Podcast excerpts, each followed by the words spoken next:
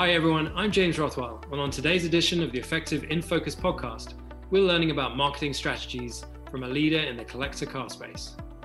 You may know this guest as the chairman and CEO of Barrett Jackson Collector Car Auction Company, or from the world's greatest collector car auctions TV show on FYI and History Networks. Here to share his insights and experience on staying relevant during uncertain times is Craig Jackson. Welcome, Craig. Why, thank you. So, Craig, let's start. Um, why don't you tell us about the Barrett Jackson Company and how you typically go about reaching audiences in the market for collector cars?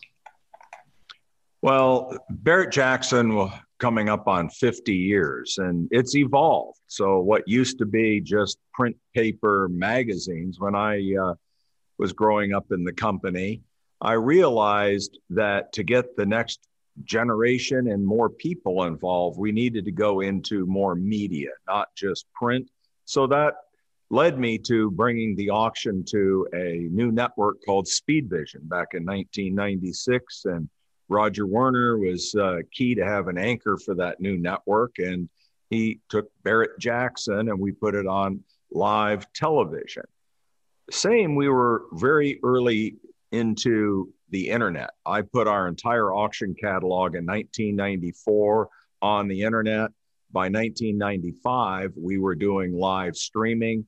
So we've always been ahead of the curve, and that was very good for when the pandemic hit.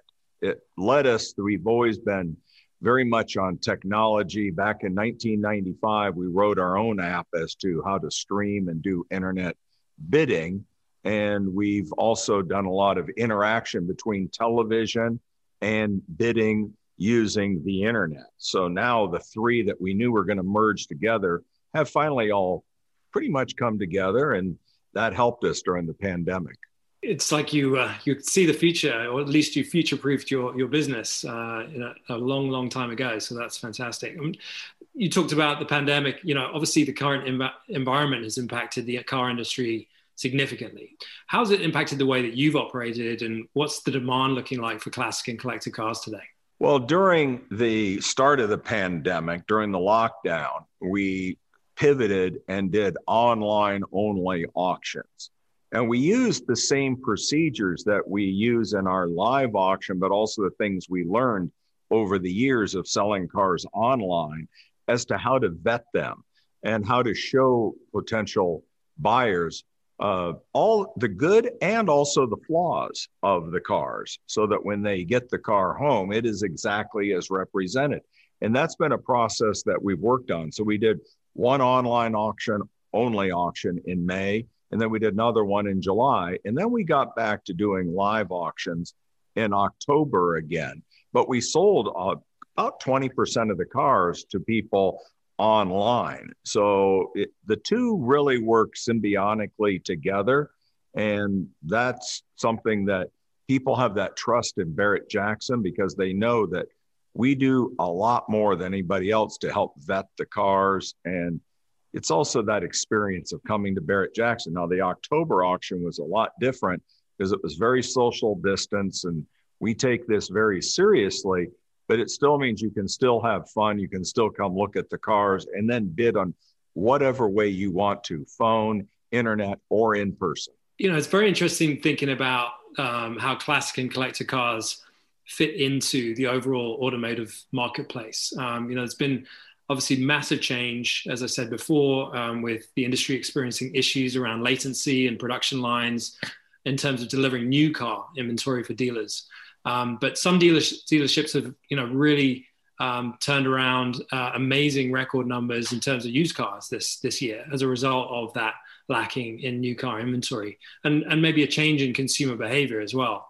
Um, and you talked a little bit about um, how people are getting comfortable um, using online, using internet to uh, to research and do uh, do more uh, in terms of getting further along in the in the purchase process. What's changed for you guys in terms of the classic and collector car buying segment during this time? Having the procedures that we've used in our live auctions and selling cars on the internet for years, I think gave us a bit of a leg up. Now, one thing is the volume. We're not just putting two people together and saying it's caveat emptor. We were in the middle of the process. So a lot of the cars we actually shipped into here at our headquarters, videoed them, showed all the flaws, actually took them out, drove them around the block and showed what the car really was was like and actually did some driving video on some of them. That I think is important for somebody sitting at home wanting to buy a car sight unseen. Now, when we went into our October auction, we offered a lot of those different ways, but we also tied in social media, posting as many cars out there, live streaming, and it all came together throughout this entire pandemic to entertain and educate. And that really has been what we've tried to do ever since we went on television is how do you get new people comfortable with coming in to something they know nothing about and showing them, you know, what to look for in a car, talk to them about the car, and trying to be as open as you can about what the vehicle actually is. I'd love to spend a bit more time talking about the power of television in that way, of being able to extend the reach of your brand beyond those that would uh, typically or historically come to your your uh, you know your company your your offering and you know you've you've been able to effectively go beyond the piston head and bring your value proposition to the masses uh, through television. So I'd, I'd love to uh, you know you clearly had a vision for that. I'd love to hear a little bit more about you know the overall effect of TV as a marketing vehicle for your brand. Um, and then maybe we could talk a little bit more about uh, for other auto dealer auto brands as well as um, consumers. For me, growing up, I was on the, I would say, forefront of technology because I took computer programming back in the early 80s and really wanted us to stay ahead of everything and learned a lot of stuff, you know, back before eBay was even founded or any of these, you know, electronic commerce. But I also realized you have to educate people and entertain them and show them the lifestyle. And Barrett Jackson's about a lifestyle. You know, eBay, when it first came out, like, well, we're going to dominate selling cars. Well, there's a few things you they missed, and I had long talks with them about it. One is the passion. Two is how you vet the cars, and it's the experience of buying the car and feeling good about it. And television helped bring so many new people in and part of our show is how do you educate people while entertaining them, while showing that buying and selling cars is fun and they have multitudes of uses. And we get asked all the time, and part of our education is one car doesn't fit everybody. We we don't when we build our dockets, the run list, it's not all number one trailer queens. We have trailer queens for guys that just want to take them to shows. We have cars that are all original. We have cars that are restored to be drivers. And then we sell resto mods. And part of this is when we first started selling resto mods, even our announcers didn't know what they were. It's restored, but it's modified. And it goes to what SEMA is, and that Specialty Equipment Manufacturer Association. And that is all the aftermarket parts where you can customize a car. But what we keep hearing from people is they want to buy a car and go out and have fun with it and drive it or they want to buy a car and they want to go to a road rally, or they want to buy a car and they want to go vintage racing. All different cars, all different things to go out and enjoy. And using television and social media and showing people what the hobby is all about and how to get into it, that's what I thought Barrett Jackson's job was to do.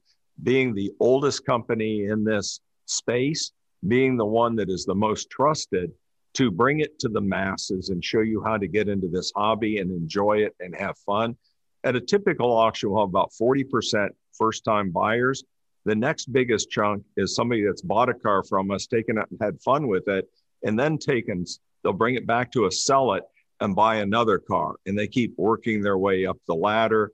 And that is because this is a hobby that is also very much a social aspect but you don't get them unless they first find you on television or the internet and really working together. I think what you said is there's a lovely analog um, to the world of TV advertising, right? You're you're looking to reach your audience um, more broad, reach a broad audience but you are obviously looking to tailor the value proposition and make it relevant for people in different ways. All those different types of cars, different uses of cars that you talked about. Um, you know, that's what a, a, good advertising campaign will do is, is kind of uh, educate, but also entertain, but also um, give people the um, the option and the and the sort of the the pull in um, to that new product or service that would uh, that they may or may or not have, have contemplated before. So I love the I, uh, I love the way you, thought, you talked about that. I think the other part of this is is all the OEMs at Barrett Jackson. And really, what Barrett Jackson has become, you know, in our world, we are that World Series, that Super Bowl where everybody comes together, but also all the OEMs using us to launch new vehicles. We've unveiled cars and then sold VIN number one right at the auction. And that goes into their whole advertising campaign is to that car sold for a million dollars at the Scottsdale auction when we sold the first VIN 1 C8. You know, that car just blew the roof off the place at over $3 million. So, having the OEMs there doing ride and drives, having t- product specialists, and tying it into their advertising campaigns, which a lot of our best customers are also a, uh, a lot of new car franchise dealers, too, because they're car guys through and through. And they love coming to Barrett Jackson as well as all the heads of all the major OEMs and selling their VIN ones for great charities. Uh, you know, to dates raised over 120 million dollars by doing that net for charity. So it's all encompassing and it brings you to the point. Barrett Jackson is a lifestyle that brings people from all 50 states pre-pandemic 17 foreign different countries. In Scottsdale, we did $141 million worth of sales at the start of this year, of the way 2020 kicked off, and had an unbelievable amount of charity money raised at that same auction and showcased a lot of brands that they took Barrett Jackson and selling those VIN ones. And it all comes together and it's a very integrated approach. Yeah, I love the the tie-in there with uh, with the across all the tiers of, of auto, right, from the OEMs down to the the local dealer. Um, there's an opportunity and a tie-in and a and a partnership opportunity and an alignment opportunity with your brand and your and your lifestyle uh, value proposition. Maybe you could share some some lessons learned, um, you know, during this year uh, about the automotive business that might apply to both kind of all ends of the spectrum, from OEMs down to uh, down to dealers across the tier. It's pretty much mirrors our live auction, but one thing we've noticed is the demographics. So when I took over this company, we were primarily selling cars to the pre the World War II generation, the greatest generation. And then we changed the mix to start getting boomers. Now we've really changed the mix into X geners and the mix of cars have changed. And when we're promoting, you got to promote to what the next generation wants, not what the past generation loved. And you've got to, as we say, stock the shelves. So you can't just have, you know, something in the supermarket for carnivores. You have to have a bit of a mix. And what does this mean? It means that unless you show people what the options are, they have no idea. And by bringing multiple generations together, now we're selling a lot more Japanese cars. We are selling a lot more SUVs. That ties back to the OEMs when they're unveiling new cars. We unveiled the new Supra and sold it at the auction uh, two years ago at Scottsdale. The price of used Supras went through the roof after that. So the two really tie together. Uh, unveiling and selling the first GT 500 Shelby while we're selling vintage Shelbys, but then we're selling resto modded cars too. So you really get this cross generational change. And it goes to the way we advertise between social media, between Facebook and Instagram, and the way we're doing it on television, because you're having to hit all these different demographics. We will see a grandfather, a father, and a son at the auction, and they're all looking at different things, but they're all sharing cars as their common hobby that they like together.